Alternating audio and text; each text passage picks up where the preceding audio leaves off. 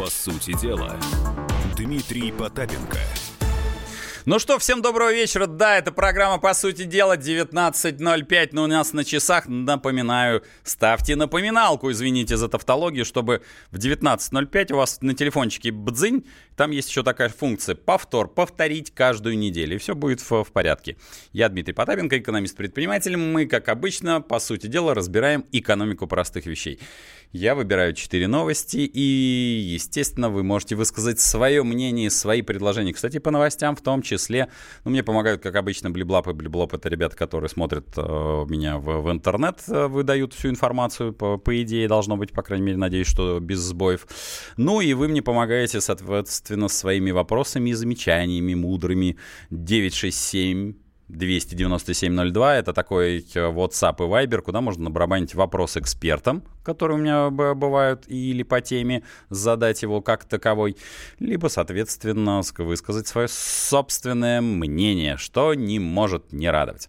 Ну, какие же четыре новости я сегодня выбрал? Четыре черненьких, любимых чумазеньких. Ну, в хорошей компании это называется новость. Э, компания такая есть у нас, Forbes, составил список лучших предприятий, которые заботятся о сотрудниках. Правда, я не очень понимаю, что такое подразумевается под заботой. Ну, вот, кстати, к вам вопрос. 967 297 02. Можете на, на барабанить. На ваш взгляд, что такое забота о сотруднике? А, да, потому что есть все-таки, как мне кажется, компании организуются не для заботы о сотрудниках, а, ну, мне как клиенту это кажется, а заботе обо мне как о клиенте. Или все-таки да, вот как-то должно быть вот какой-то баланс, и как этот баланс соблюсти. Вот, ну, все-таки хотелось бы, я когда прихожу какую-то услугу получать, я хотел бы, чтобы заботились обо мне. Ну, там, не знаю, чай, кофе в постели, все остальное. А как, на ваш взгляд, должны заботиться? Вот 967-297-02. Ответьте на этот вопрос и расскажите, что же такое забота. Это новость номер раз. Вторая новость, она прям в продолжении, потому что помимо того, что Forbes отбирает компании, а, которые, которые заботятся о своих сотрудниках, я их вам сейчас назову, и мы обсудим это с экспертом, есть тоже компании, которые тоже заботятся о своем эксперте. Ой, фу, господи, заговорился. О каком эксперте? О людях.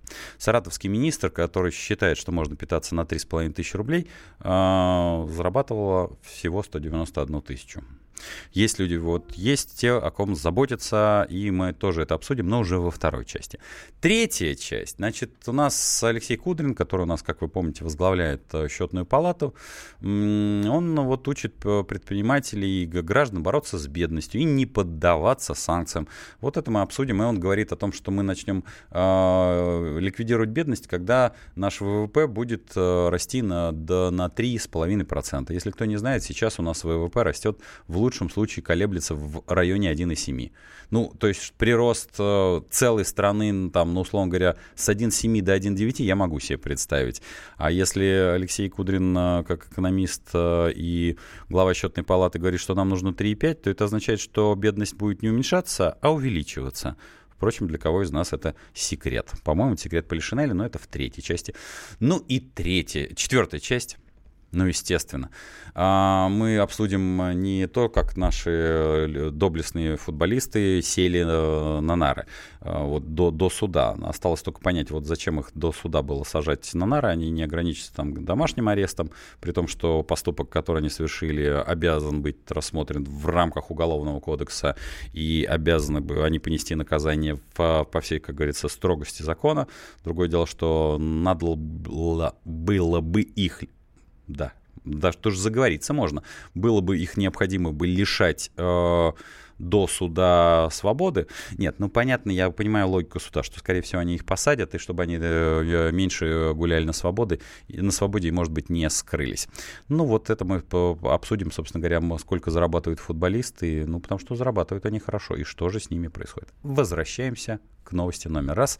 Напомню, 967-297-02. Ну, мы, в общем... Обсуждаем новость лучшую, которая сегодня есть. Итак, она звучит так. Лучшими работодателями из России признаны 5 компаний. Это список Forbes глобальный среди 500 лучших работодателей мира. Представьте, мира, американским Forbes. Америкосы посчитали, что, что же у нас а, лучшего. Так вот, лучшие работодатели. Московская биржа, 117 место, Сургут нефтегаз, 167 Объединенная авиастроительная корпорация, 278 Аэрофлот, 341 и Лукойл, 450 Подождите, а где же наше все? Где мечты сбываются. Но все-таки давайте по поговорим с экспертом, который понимает в этом существенно больше, что же такое забота. У меня на связи э, карьерный консультант и рекрутер, основатель э, Галина э, HR, Галима Ахмадулина. Галима, добрый вечер. Здравствуйте, Дмитрий, Галима. Галима, извините, да, я вот тоже боялся, что ударение поставлю не туда. Галима, скажите, э, вот, вот такой термин забота о сотруднике, вот и это что? Вот потому что как-то как этот Forbes составлял, что такое забота? То есть по формальным признакам э, мы, там, например, потребители а, а в Аэрофлоте должны забыть, думать о том, как их обслужат. На Лукойле там, на Московской бирже, ну, кто-то там, Сургутнефтегаз, тоже, не знаю, физические лица. Что такое вот, в, в, может быть, забота о сотруднике? Забота в переводе на обычный язык, э, юридический, обывательский, э, наверное, будет звучать как слово бонус, привилегия, mm-hmm. все то, что каким-то образом снимает головную боль с сотрудника, э, где он лечится, как он повышает mm-hmm. свою квалификацию, как он заботится о своем здоровье, где он паркует свою машину, э, как будет передвигаться до работы и обратно, как организует свое питание. Вот, собственно, если компания решает э, эти вопросы, сотрудник ощущает заботу со стороны работодателя. Это значит, что э, сотрудник более э, лояльно настроен по отношению к компании. Это значит, что его производительность повышается. Это значит, что э, он гораздо большим расположении духа находится, и, а это, соответственно, влияет и на клиентов компании, и на результаты работы, и на, собственно, деятельность большой крупной корпорации, на взаимодействие людей внутри групп.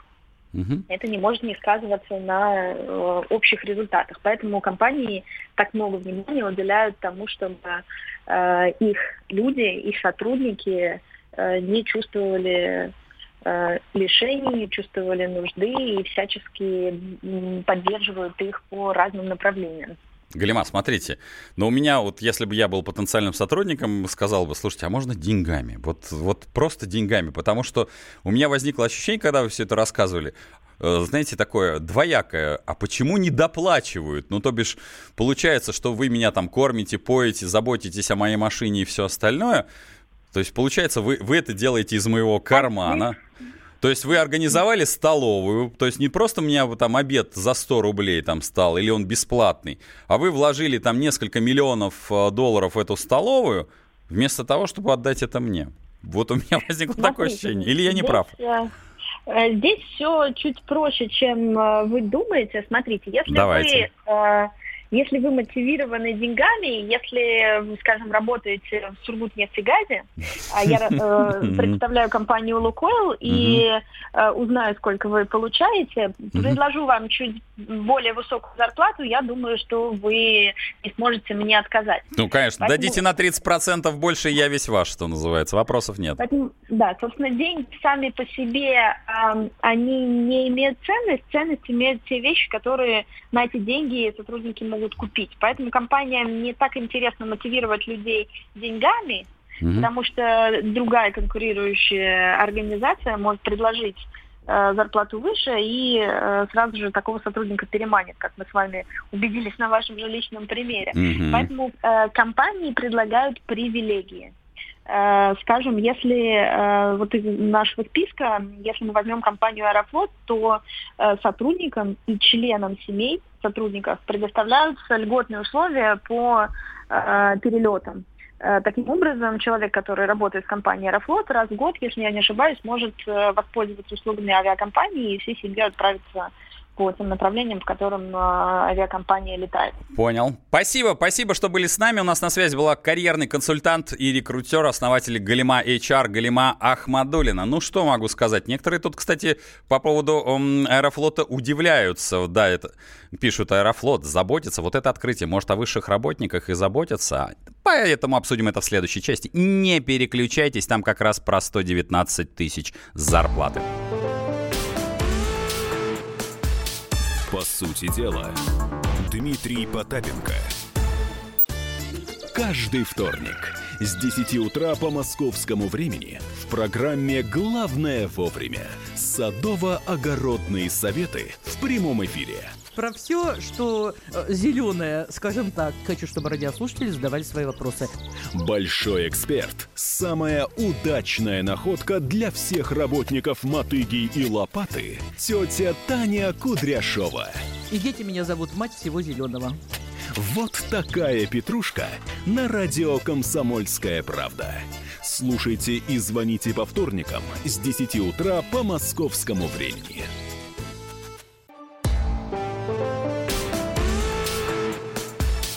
По сути дела, Дмитрий Потапенко – ну что, мы продолжаем. Экономика простых вещей. Э, в первой части мы обсудили там, что такое лучший работодатель, чтобы он вам, э, как говорится, и не пил, и не курил, и цветы всегда дарил. Ну, в общем, все как... Все вот, вот прямо все будет замечательно. Ну, а у нас есть э, следующая новость. Просто прекрасная, удивительная, да. Угу. Ну, бывший теперь уже саратовский мини министр э, поспорила и, в общем, как-то высказалась, видимо, в сослагательном наклонении но никто не оценил эту шутку по поводу того, чтобы прожить на 3,5 тысячи рублей. А, что получилось? Ее быстренько уволили.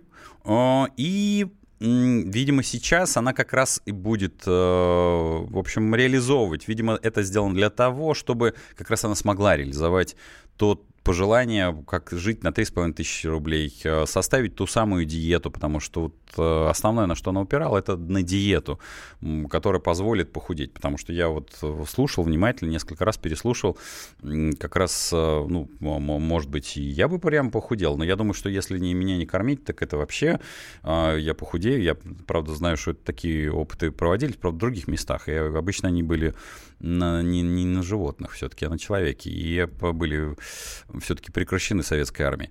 Так вот, э, что? Народные избранники и представители исполнительной власти, знаете, что обсуждали? Обсуждали прожиточный минимум для пенсионеров на 2019 год. Было предложено установить его размер в размере 8 тысяч в Саратове, 278 рублей, что ниже, чем в среднем по России, 8, э, а по России в среднем 8 846 рублев. Ну, у нас есть, кстати, синхрон а, депутата Николая, э, Николая Семенец, а, который, собственно говоря, депутат Саратовской областной думы. Давайте послушаем, почему же нельзя повысить прожиточный минимум. Для чего он нужен и необходим? От него, конечно, исходят все доплаты и прочее, прочее. Конечно, над этими целые институты в государстве работают и подсчитывают. Есть средний минимум в целом по России. Нас он несколько ниже. Давайте о последствиях подумаем. Ведь установив прожиточный минимум выше российского, тогда мы все доплаты, что касается, начинает, а у нас только порядка 40 тысяч пенсионеров, э, у которых прожиточный минимум ниже э, среднероссийской за счет федеральной доплаты получают соответствующие надбавки. А это порядка, знаете, вот набираются такие средства, что мы просто э, дисбаланс сделаем в бюджете и добру это тоже не приведет для нашей области. Конечно, надо повышать. Но все зависит от того состояния э, экономики, в котором находится в целом страна, регионы. И, конечно, из года в год он несколько повышается. Хотелось, чтобы эти темпы повышения были более такими мощными. Сегодня же мне хотелось, чтобы население не только рассчитывало на этот прожиточный минимум, но чуть-чуть вперед каждый заботился о своем э, перспективах своей жизни. Вы знаете, вот каждый раз я, когда слушаю наших чиновников, особенно по поводу пенсии, мне э, вспоминается вещь абсолютно не связанная с экономикой, хотя я вроде как бы экономист. Мне вспоминается сразу квартет И. Там есть такой замечательный э, сюжет, когда, когда же мужу надо уйти от э, жены к любовнице. И вот э, там на, э, ребята придумывают в юмористической форме э, различные отмазки. И вот там одна из отмазок, она прекрасная такая. Надо э, немножко подождать. Ну, там, или покупать, или ну, там ребенка покупать, но если мне не изменяет память, я уж там дословно-то не воспроизведу это. И вот у нас все время надо чего-то потерпеть. А можно уточнить, вот, э, господа, не только депутаты, вы, я хочу вам напомнить, как вы формируете пенсию. Вообще-то вы отбираете у граждан 22% их дохода, отправляете в какой-то инвестиционный фонд под названием пенсионный фонд, и он почему-то, этот инвестиционный фонд под названием пенсионный фонд, имеет все время дыру. Вот дыру колоссальную. При этом почему-то представительскими автомобилями люди пользуются. Есть 50 самых красивых зданий пенсионного фонда. Может быть, как-то вот в консерватории что-то надо подправить? Когда вы говорите о том, что вам не хватит денег в вашем бюджете на а, пенсионеров, хочется сказать, ребят, это не ваши деньги в бюджете. Пенсионеры свое уже отчислили, верните им просто их же. А куда вы просандалили, это ну, в общем, должна разбираться Генеральная прокуратура и следствие. Но это как ремарка. Но мы все-таки обсудим с экономическим аналитиком, что, что такое прожиточный минимум и потребительская корзина. Потому что эти два термина я вот не хочу уже заяснять, а поскольку у меня все-таки есть для этого люди, которые в этом хорошо понимают. У меня на связи экономический аналитик Эдуард Семенов. Эдуард, добрый вечер. Здравствуйте. Ну вот смотрите, вот на, на что апеллируют наши э, власть придержащие, они говорят, вот ну, у нас все эти расчетные единицы, они привязаны к какой-то там вот к прожиточному минимуму.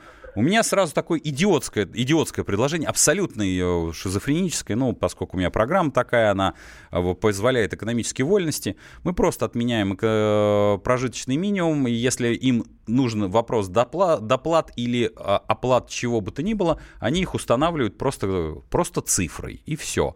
Зачем держать какую-то а, искусственную цифру прожиточный минимум, который отличается от потребительской корзины. И вообще, что такое прожиточный минимум, потребительская корзина, и с чем это едят, и зачем она вообще нужна? Если так кратко. Ну, да. ну строго говоря, у государства, вы знаете, есть социальные обязательства – угу. поскольку оно избирается э, на основе всеобщего избирательного права. Поэтому, ну, как бы берется с собой как бы э, достижение одной цивилизации и общества, э, российского в том числе, вот, приобщение угу. к мировой цивилизации. Это а, забота о тех людях, которые не могут о себе сами уже обеспечить себя трудом а, своей зарплаты. И в том числе вот это создается так называемая потребительская корзина. Она в первую очередь ориентирована на тех людей, которые не могут себя а, обеспечить зарплатой. Это дети, нетрудоспособные, пенсионеры. Да, и поэтому вот потребительская корзина подразумевает собой перечень определенных э, продуктов минимально необходим для того, чтобы человек хотя бы, так сказать, э, продолжал свой э, уровень жизни и смог не испытывать ни мук голода, условно говоря, ни, так сказать, не нуждаться в дополнительных продуктах питания. А прожиточный минимум – это стоимостная оценка в данных действующих ценах. Поэтому Естественно, что любой государство, любой чиновник старается экономить на э, своих э, гражданах-избирателях, потому что вы знаете, что после выборов они все свободны от обязательств перед своими избирателями. Поэтому, как правило, потребительская корзина прожиточный минимум – это такие понятия совершенно минимальные и э, определяется как самая-самая минимальная стоимость э, расходов государства, расходов из бюджета на э, поддержание, вот, условно говоря, шевеления жизни, хотя бы какое-нибудь там биение жизни в людях, которые не могут себя сами обеспечить. Ну, то, то есть это да, по их ощущениям, ну, потому что, исходя из того, что биение жизни, например, в тюрьмах обеспечивается существенно дешевле. Можно установить и тюремный паек. А, а насколько я помню, при анализе к потребительской корзине э, было несколько раз выявлено, что а, по содержанию, в общем, полезных веществ, в общем, мы не сильно отбежали от э, времен послевоенных. Так э, вопрос, а можно вообще отойти от этих двух понятий и прожиточный минимум, и потребительская корзина? Вообще. Разумеется. Да, разумеется. Дело в том, что я сказал бы так. Даже вот в законе говорится о том, что прожиточный минимум устанавливается не для всех а, одинаковые, а для категории людей. Потому что есть категория людей, условно говоря, э, э, трудоспособных граждане, для пенсионеров, для детей и средний прожиточный минимум. Понятно, что дети едят гораздо меньше, чем пенсионеры, взрослые люди. Соответственно, для них это поменьше минимум. Но дело в том, что сейчас вот развитие общества, цивилизации привело к тому, что многие понятия, вот традиционные, вот вы правильно сказали, Дмитрий, о том, что вот послевоенный год вспоминали, сейчас многие понятия уже опровергаются и воспринимаются по-другому. Например, понятие голод – исчезла как таковое из, э, не только из э, развитых стран мира, но в принципе по миру. Только в некоторых странах э, Африки, например, Азии, где вот бывают экологические гуманитарные катастрофы, там в принципе, конечно, голод есть, люди умирают от голода, но это очень мало. А понятие голода сейчас совершенно заменилось другим понятием, понятие э, полноценное питание. Вот как раз сейчас понятие полноценное питание, оно очень резко изменяется, зависит от того, каких людей, в каком обществе мы хотим видеть. Например, сейчас вот я работаю с молодежью, молодежь жалуется о том, что им, собственно говоря, ту зарплату, которую они получают, они не могут приобрести ту э, пищу, которая им нужна. Например, интеллектуальный человек, он нуждается в питании таком. Рыба, Угу. Допустим, так, да, сыр, орехи, э, ягоды, там, фрукты. Человек, который занимается физическим трудом, он, э, например, нуждается больше в белковой пище, ему больше мяса нужно, ну, шахтер, там, допустим, там, столевар и так далее. Не потому, что э, как бы люди отличаются, у них другая нагрузка на организм. Но сейчас общество, вы понимаете, развивается как? Все больше и больше значения имеет создание интеллектуальной продукции, тоже цифровой продукции. Поэтому интеллектуальные люди, люди, которые работают мозгами, сейчас становятся более ценными производителями производителями, создателями стоимости, чем, допустим, создатели, люди, которые работают физическим трудом. Поэтому сейчас у нас должна быть ориентация на, именно на э, людей, которые заняты э, интеллектуальным трудом. Для них нужен другой совершенно рацион питания. Для них совершенно другие условия труда нужны. Для них совершенно другие нужны условия проживания, э, условия, так сказать, э, трудовой дисциплины. Это очень важная ситуация, и как раз э, то, что сейчас э, разрабатывается и рассматривается как э, в процессе создания цифровой экономики России, говорит о том, что очень многие понятия изменяются. Понял. Понял, спасибо. У меня на связи был э, Эдуард Семенов, экономический аналитик. Ну что, а вам вопрос на 967-297-02. Расскажите о вашем э, потребительском прожиточном минимуме и потребительской корзине. А в следующей части мы обсудим, как Кудрин учит предпринимателей бороться. По сути дела, Дмитрий Потапенко – Товарищ адвокат! Адвокат! Спокойно, спокойно. Народного адвоката Леонида Альшанского хватит на всех. Юридические консультации в прямом эфире. Слушайте и звоните по субботам с 16 часов по московскому времени.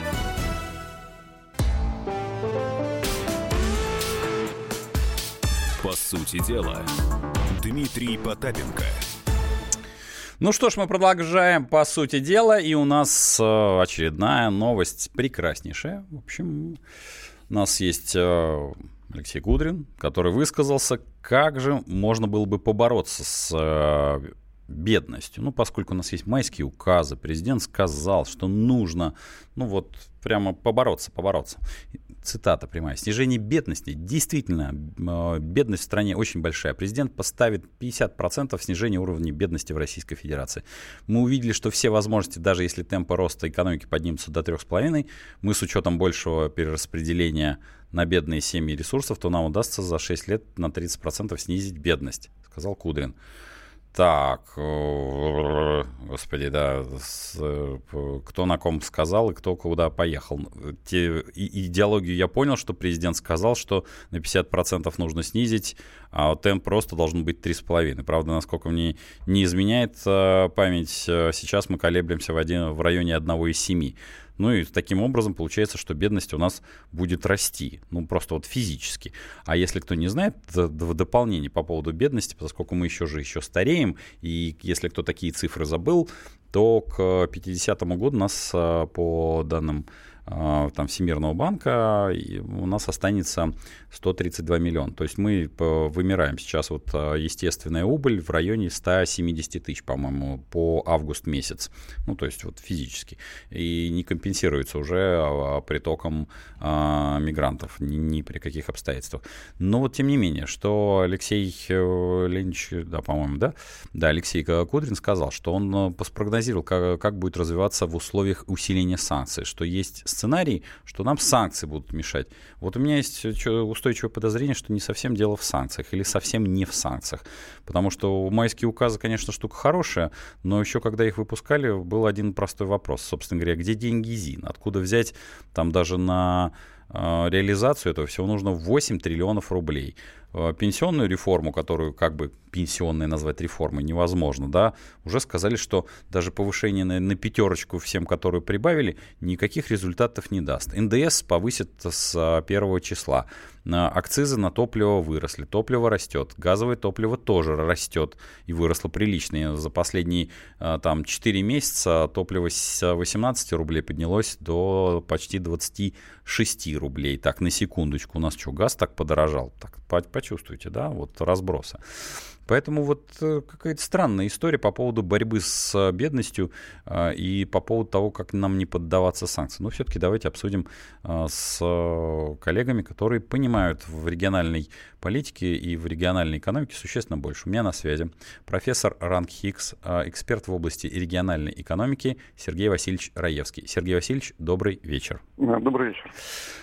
Ну вот смотрите, э, но майские указы вещь такая программная. Алексей Кудрин э, высказывает э, свои показатели. Но поскольку вы все-таки исследуете регионы, что в бюджетах регионов происходит? Насколько у нас регионы экономический, я подчеркиваю это слово. Мы сейчас, э, моя программа не обсуждает, э, там, как правило, политику, ибо политика — это перепачканная в гуана экономика. Насколько они самостоятельны, насколько они в состоянии себя прокармливать, насколько у нас э, есть откуда взять деньги, да бог с ними, с майскими указами, хотя бы на воспроизводство тех действий или тех активностей, которые есть здесь и сейчас, вот по вашим оценкам. Спасибо. Я хотел бы, могу подключиться к обсуждению данного вопроса. Угу. Хотел бы отметить, что все регионы, как известно, у нас очень разные по э, возможностям наполнения собственных бюджетов, исходя из сложившейся исторически э, структуры экономики, mm ну и тех последних э, лет, когда развивались регионы э, в своей динамике достаточно по-разному.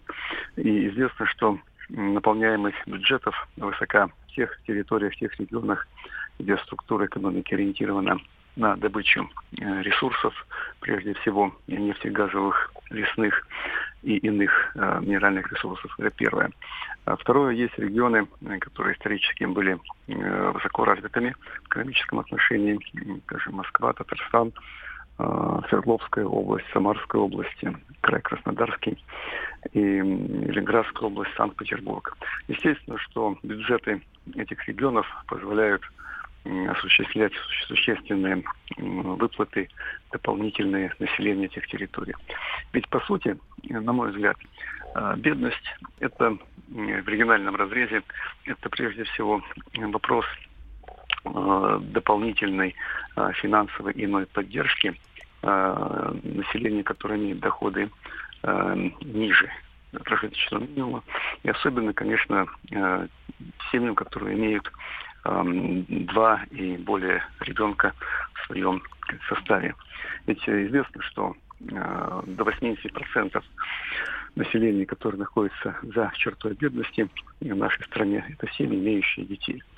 А поэтому я думаю, что борьба с бедностью в этом плане, она заключается прежде всего э, в возможностях территорий э, осуществлять дополнительную финансовую Э, материальные иные формы поддержки э, семьям, которые относительно молоды, которые имеют детей дошкольного или школьного возраста. И в этом смысле увеличение пособий этим семьям, безусловно, одно из возможных направлений поддержки на территориях этого, э, этой категории населения. Угу. Сергей, Сергей да. Васильевич, извините, что, да, что перебиваю, да.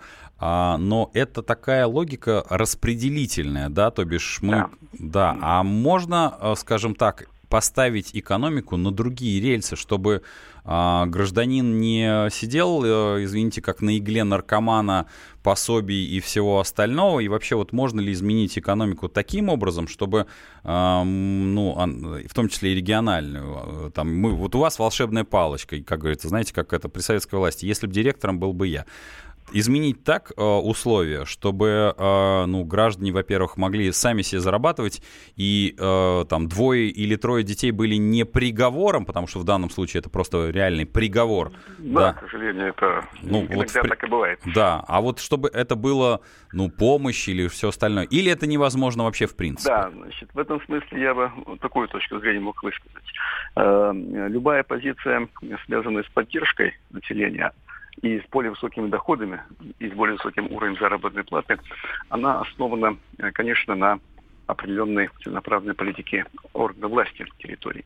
И начинать, я думаю, э, здесь надо э, с тех мер институциональной, нормативной и иных форм регулирования региональных отношений, которые связаны с привлечением инвесторов, бизнеса, созданием нормальных условий э, положительных, которые бы способствовали тому, что э, те, кто имеет определенные финансовые ресурсы инвестиционные, вкладывали бы э, на этой территории. Отсюда потом пойдут и соответствующие более высокие темпы экономического роста. Как пример я бы мог привести такую территорию, как Воронежская область. Mm-hmm. Я помню, что лет 8-9 назад э, инвестиционная привлекательность этой территории ценилась не очень высоко. Но с приходом э, в качестве руководителя территории министра сельского хозяйства Алексея Гордеева, бывшего, который сейчас является, известно, помощным представителем, э, правительство э, территории э, предприняло большие усилия по созданию и э, соответствующей э, определенной э, рекламной деятельности с точки зрения условий для вложения средств на территорию. Это продолжалось года два-три. Угу. После этого, когда экономическое развитие стало и инвестиционное вложение увеличиваться, а постепенно по темпам роста э, волового регионального продукта область стала подтягиваться верхнюю позицию, верхнюю планку. Поэтому, если говорить о механизмах э, повышения э, уровня заработной платы доходов населения, волшеб, волшебных э, вещей в экономике не бывает. Пилюльки не и... бывает, да, это точно. Да. Это, это не матрица, к сожалению. Проглотишь эту и проснешься в новом Я мире. Помню, такой еще постулат, э, еще из тех прежних наших экономических теорий, э, который гласит, что право не может быть выше чем экономические возможности его обуславливающие. Угу. Я хочу иметь э, желание, право, э, например, на пользование э, вблизи своего дома э, бассейном там, или, или фитнес-центром, или возможность э, э, отдохнуть в каких-то местах отдыха своей территории. Но эти э, объекты возникнут, э, из, ничего не возникнут. Они возникнут, возникнут тогда, когда территория, произведя определенный продукт, в том числе прибавочный, э, сформирует из этого региональный бюджет развития и, э, и подобного рода экономические, скажем, новации и mm-hmm. создание новых видов деятельности позволит э, действительно исполнить э, казну э, региональную и не только казну, но и, естественно, любой новый вид экономической деятельности, он же способствует mm-hmm. росту доходов населения. И понятно, что территория региональной власти, регулируя э, деятельность э, инвесторов и бизнеса, который пришел в ответ на создавшиеся условия, в том числе э, и следить за возможностями и уровня доходов заработной платы населения данных территорий. Ну, Потом подытоживая, да, я бы да, ага. сказал, начитать надо именно концептуальных, организационных условий uh-huh. развития экономики на данной территории. А опыт ряда э, регионов, которых я привел в качестве одного, показывает, что через, но, но мгновенно этого не будет. Я понимаю. Прошло, прошло 7-8 лет, пока действительно э, территория поднялась и доходы населения выросли, заработная плата возросла, и возможности э, развития социальной сферы в том числе, они стали более высокими. Вот так бы я Понял. Спасибо, спасибо, что были с нами. У меня был на связи эксперт в области региональной экономики, профессор РАНХИКС э, Сергей Васильевич Раевский. Ну что я могу сказать? Я когда слушал, я сразу вспомнил тот самый великий тост. Э, есть у меня возможность иметь козу, но нет желания. Есть у меня возможность купить э, большой дом, но нету возможности. Фу, чего там нету? Ну, в общем, чего там нету у меня ничего.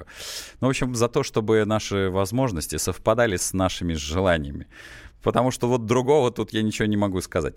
Если говорить э, уже по цифрам, насколько я себе понимаю, конечно, все эти э, майские хотелки исполнены не будут по причине того, что отсутствуют деньги, э, исходя из посыла Алексея Кудрина. Исходя, опять-таки, из дефицита пенсионного фонда, что же они будут придумывать в поднятия или э, пенсионного возраста, потому что дефицит бюджета пенсионного фонда в 2018 году увеличится в 2,4 раза. Ну, ребята, это как-то вот совсем. Ну, кстати, нам пишут, и много чего пишут. Вот Влад Соболев э, пишет. Добрый вечер, Дмитрий. Ты моих ремарки по поводу эфира. Проблема не в том, что много нуждающихся, а в том, что богатые не могут нажаться. Почему президент с правительством освободили друзей от налогов, а народ от пенсий. Поговорим об этом в следующей части. Не переключайтесь. По сути дела, Дмитрий Потапенко. The time for empty talk is over. We will make America great again. Это все мы слышали. А что на самом деле происходит в США? Реальные новости, курьезы и события, которые нигде, кроме Штатов, случиться не могут. Как они там за океаном вообще живут? Разбираемся в программе «Не валяй дурака Америка» с Марией Берг и Александром Малькевичем. Слушайте и звоните по понедельникам с 12 часов по московскому времени. По сути дела, Дмитрий Потапенко – ну что, мы продолжаем, по сути дела. Ну вот новость шумная. Я к ней относился так постольку поскольку, поскольку все-таки мы обсуждаем новости экономики, э, экономики простых вещей, а тут э, экономика совсем непростых вещей. Естественно, все полезло вот в, в деньги. Ну, естественно, мы говорим о наших э, оскандалившихся футболистах Кокорине и Мамаеве. Э, так, э, Александр Кокорин находится своему клубу в 3 э, миллиона 300 тысяч евро в год. Павел Мамаев оценивается в 2 миллиона 400 тысяч евро в год. Ну, скажем так, он, не, наверное, не столько клубу обходится, он обходится болельщикам, потому что оплачивают это все в конечном счете болельщики. Но деньги из, из ниоткуда-то не выходят и никуда-никуда не, не исчезают. Поэтому вот очень, конечно, это не очень так порадовало.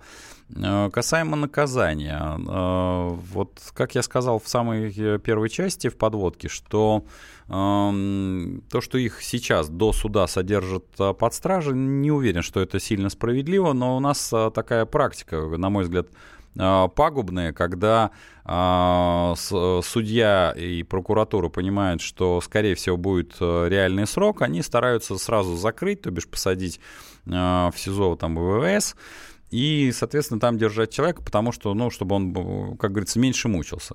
На мой взгляд, это категорически не, неверно. До суда человек э, должен быть, э, если он может повлиять, а на что он тут может повлиять, там, на свидетелей, ну, тут уже все, как говорится, обсуждено. Но э, тут интересно, конечно, финансовые показатели. Нет, не, мы не собираемся копаться в их доходах, благо в них уже там все покопались и все рассказали. Говорят, что в случае дисциплинарного нарушения с Маваевым по контракту должны взять 30 миллионов евро. Возможно ли такое?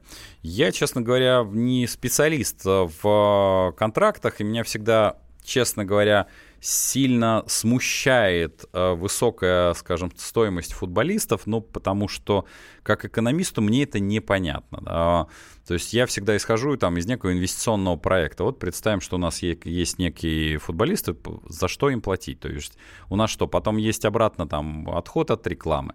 Но исходя из того, что эта отрасль э, качает и зарабатывает в первую очередь на рекламе, То бишь э, впрямую футбол э, ничего не зарабатывает, а зарабатывает именно в том, что мы с вами ходим и потребляем, или, по крайней мере, э, я вот тут, тут меня очень как рекламодателя бы очень интересовала конверсия. Вот ты в, покупаешь футболиста, покупаешь футбольный клуб или там рекламу этого футбольного клуба, насколько это вообще доходно. Что-то меня терзает смутные сомнения, как говорится. Но у меня есть человек, который в этом понимает существенно больше. Это футбольный агент, который человек, ну, прямо в теме. Дмитрий Дмитриевич Селюк. Дмитрий Дмитриевич, добрый вечер. Да, добрый вечер. Ну, вот поясните мне э, тупенькому. Первое, значит, поскольку, говорю, я экономист, но в, в теме футбола, то есть кто-то, эти два парня, я даже слабо представляю, умеют ли они попадать по мячику, и меня сейчас больше цифры волнуют. А, действительно ли эта вся история с 30 миллионами э, евро в качестве штрафа за вот это административное правонарушение а, имеет место быть, и это насколько это вообще распространенная практика в, в сфере футбола? Угу. Нет, это больше слух. Угу. Хотя, в принципе, некоторые российские клубы, а точнее, скажем так, некоторые российские э, юристы, которые хотят понравиться э, своему работодателю и, соответственно, попросить у него как можно больше денег за свою работу, угу. они начинают придумывать и вписывать в контракты всякую галиматью. Uh-huh. И э, поэтому, в принципе, не мудрено, что могло быть написано в контракте, э, что при том, при разрыве контракта с Мамаевым, допустим, он обязан заплатить 30 миллионов. Но это полностью галиматья. Безусловно, uh-huh. даже если это прописано в контракте, никто не сможет его заставить выплатить эти деньги. Э, более того, приведу пример. Например, был такой футболист Ванжи.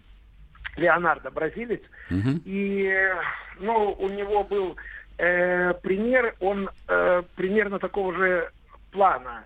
Э, то есть он в Бразилии в отпуске сбил женщину угу. э, ДТП. Вот. Э, и в связи с тем, что он э, не мог прибыть э, в клуб в определенный день, угу. клуб расторг, э, они расторгли э, контракт. И на, на основании этого в контракте было написано, что если они там расторгнут, там 15 миллионов, то все, 5 10. Ну, естественно, соответственно, когда он стал переходить в другой клуб, э, э, они обратились в ФИФА, соответственно, проиграли и, конечно, ничего не получили. Почему? Потому как э, это все э, нелегально. Дмитрий Дмитриевич, смотрите, э, я, возможно, заблуждаюсь, но у меня вот такое ощущение, э, именно ощущение, именно как экономиста, что вот эти трансферные стоимости хоть футболистов, хоть э, там игроков NBA, это что-то мне очень сильно напоминает биржу Beers. Если кто не знает, биржа Beers, э, она искусственно ограничивает производство бриллиантов, чтобы все время повышать стоимость, потому что я циферки-то, ну, вот опять-таки, я исхожу из какой-то практики. Вот мы с вами продали там, там 10 тысяч билетов, люди получили удовольствие. Все понятно, там заплатил, не знаю, тысячу рублей за игру, получил удовольствие. Плюс мы получили какую-то рекламу, там, условно, какое-нибудь пиво или чего-нибудь еще. Вот это все понятно. А когда вот возникают вот эти циферки, это не, извините за банальность, это не банальная какая-нибудь спекуляция и манипуляция. Вот хочется ваше мнение услышать. Нет, я вам скажу, я с вами полностью согласен. Более того, я об этом говорил, говорю и, э, надеюсь, буду говорить, или, надеюсь, может быть, все же э, в конечном итоге в РФС об этом услышат. Uh-huh. Э, ситуация такая. Этому способствует лимит на легионеров. Uh-huh где, скажем так, абсолютно правильно вы говорите, происходит любое ограничение uh-huh. футболистов, то есть э, легионеры не могут э, играть Э, более чем 6 человек. Дмитрий Дмитриевич, извините, что перебью. Это такое искусственное ограничение конкуренции. В принципе, искусственное, да. Искусственное Я понял. То есть экономический абсолютно закон, что называется, да. Да, да, да. То есть это специально сделана ситуация, которая, кстати, раздувает цены на как на футболистов, так и на их зарплаты. И когда я об этом каждый раз говорю и, э, скажем так, указываю на эти вещи, что на сегодняшний день экономическое состояние многих клубов, ну, скажем, э, не, не совсем процветающее и так далее и тому подобное, и говорю, отмените лимит на легионеров, и таким образом э, вы э, снизите и бюджетную ведомость клуба, и, соответственно, траты и так далее и тому подобное. Но кому-то, по всей вероятности, это интересно. Нет, это вот. всем выгодно, я так понимаю. Футбол... Нет, вы, вы знаете, что значит выгодно? Выгодно, э, возможно, и не всем. Почему? Потому что, к примеру, допустим, платить за Смолова, допустим, 9 миллионов или там 15 миллионов, но я вам хочу сказать, э, э, не совсем выгодно. Кому mm-hmm. это? Для кого выгодно? Для э, просто на внутреннем рынке футболисты, mm-hmm. соответственно, повышается их цена, повышается их заработная плата. И, например, когда мы говорим о том, что некоторые футболисты российские получают по 3,5-4-5 миллионов заработную плату, я имею в виду в евро, я понимаю. То, то мы начинаем смотреть о том, что, к примеру, допустим, э, если бы он играл в Европе, ну, понятно, что еще 50% так, то есть, например, э, тот же Кокорин, к примеру, с зарплатой 3,5 миллиона, он должен в Европе получать 7, да, чтобы получить те же деньги. Вот, к чему говорю? К тому, что 7 миллионов сегодня в Европе, ну, я вам скажу, э, не получают, ну, гораздо большие звезды, чем Кокорин или Мамаев, или там еще многие футболисты, которые просто сидят на лаве. Так еще Кокорин, ладно, он еще играет. А ну, понятно. сколько футболистов, которые просто сидят на лавочке, у них зарплаты миллионные, или за них платят, вот, например, Локомотив. Взяли футболиста, он был свободный. Медведев Э, Дмитрий Дмитриевич, это мы давайте обсудим. С, э, вот, э, с, я чувствую, целую программу с вами сделаю. Спасибо. У меня был на связи футбольный агент Дмитрий Дмитриевич э, Селюк. Ну что, а нашим футболистам, чтобы им было легко э, не только сидеть на лавочке, но и на других местах, я думаю, что мы сейчас поставим хорошую песню, которую можно выучить, и там будете просто в фаворе. Не стучите колеса. До встречи. Кондуктор, нажми на тормоза. Я к маменьке родной с последним приветом спешу показаться на глаза. Вы не скажете, который час? А? Что, фонарел? Тяжело в учебе, легко на работе. Тренируйся вон, на нем. Хорошо. Не жди меня, мама, хорошего сына. Твой сын не такой, как было вчера.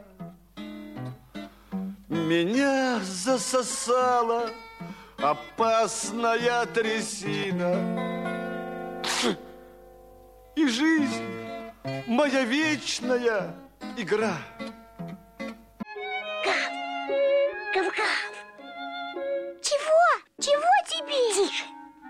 Я придумал секретный язык. А зачем секретный язык, а? Чтобы мы могли разговаривать, а нас никто не понимал.